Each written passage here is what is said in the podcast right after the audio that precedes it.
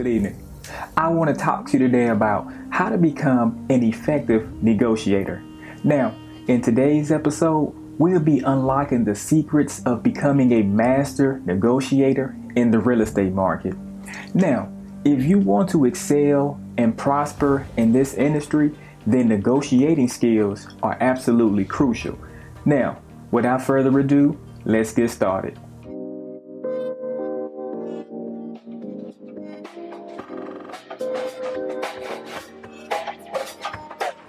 First and foremost, effective communication is key.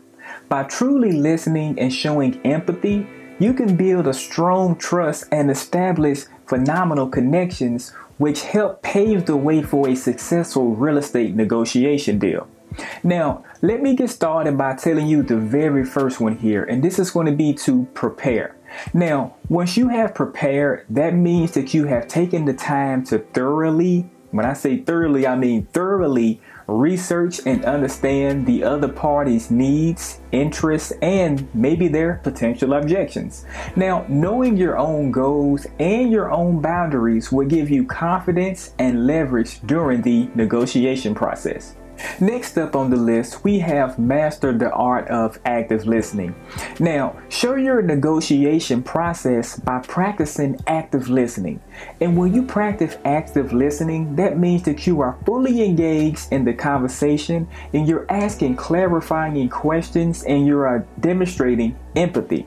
Now, understanding the other party's perspective will help you find a common ground and build a very solid rapport, which is going to be needed in the real estate negotiation process. Next up, we have embrace the power of silence. Now, if you can harness the power of silence during your real estate negotiation deal, and what I'm saying is, once you embrace silence, what this does is this can oftentimes encourage your other party to reveal more information or make concessions. Now, let the silence work in your favor, and this is the perfect time to really sit back and be a sponge and let your potential buyer tell you everything that they need or that they possibly want. Next on the list, we have focus on a win win solution. Now, I recommend to aim for mutually beneficial outcomes. Now, look for solutions that satisfies both parties' interests and also creates a unparamount value. Now, what this is going to do is this is going to build a long lasting relationship and also helps you establish that reputation as being a fair and trustworthy negotiator.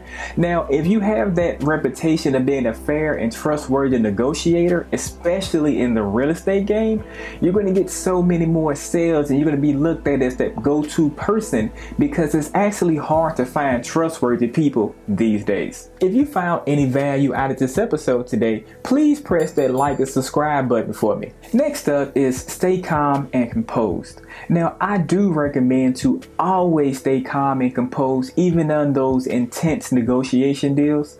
I highly recommend to please avoid saying anything that may could come back and bite you in the butt later on, you know, despite how you're feeling. I know sometimes people during negotiation deals, they say certain things to try to make you blow up and to try to basically upset you, which kind of throws you off kilter.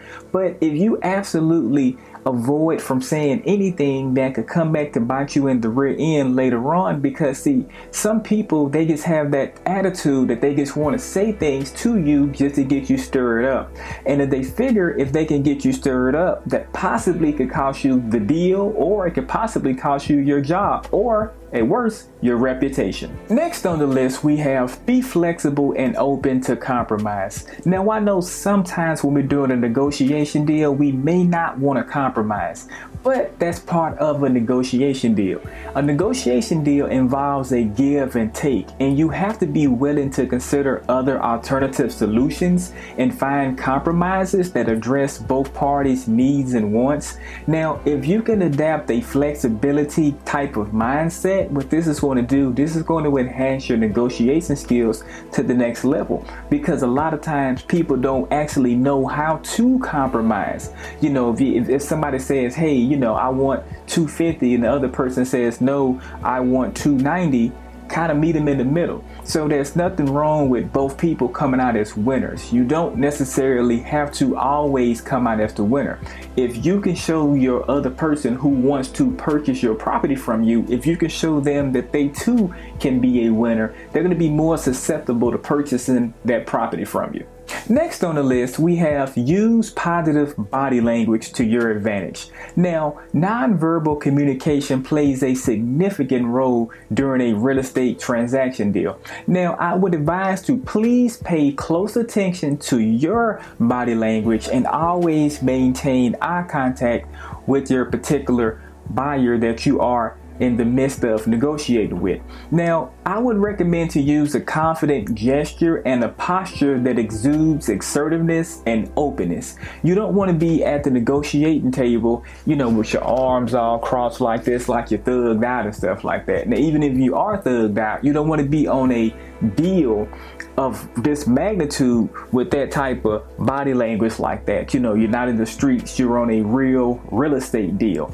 And body language is going to be absolute paramount. Again, you don't want to scare anybody or give the wrong illusion that you're something that you're actually not. So please always use body language to your advantage. Next up, we have know when to walk away. Now, understand your bottom line and also be prepared to walk away if the terms don't actually align with your objectives. Now, demonstrating strength and knowing your value can sometimes lead to better opportunities, meaning if you know your house is worth 550,000 and then someone is coming along trying to offer you 50,000 for your house, then yes, by all means, please walk away because that is a huge insult and you don't deserve to be insulted for your property.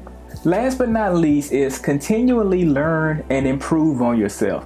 Now, negotiation is a skill, and that skill can be honed over time by seeking professional development opportunities, like doing things like attending workshops and taking courses and things like that, and also learning from experienced negotiators. Now, by practicing this skill, this will actually make you a more effective communicator, which in turn makes you a more effective negotiator. With these tips, you will be well equipped to navigate the negotiation process successfully and achieve a favorable outcome.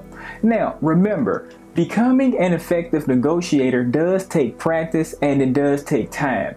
You kind of have to experiment with a few things and kind of play around to see what you like and what works for you. But applying these tips and continuously refining your skills will help you become a master in the art of negotiation. Also, if you want to discuss more about the negotiation process, drop me a comment below or reach out to me directly via email, which the email is located in the show notes below. And that about wraps it up for today's episode. Until next time, I'll catch you later.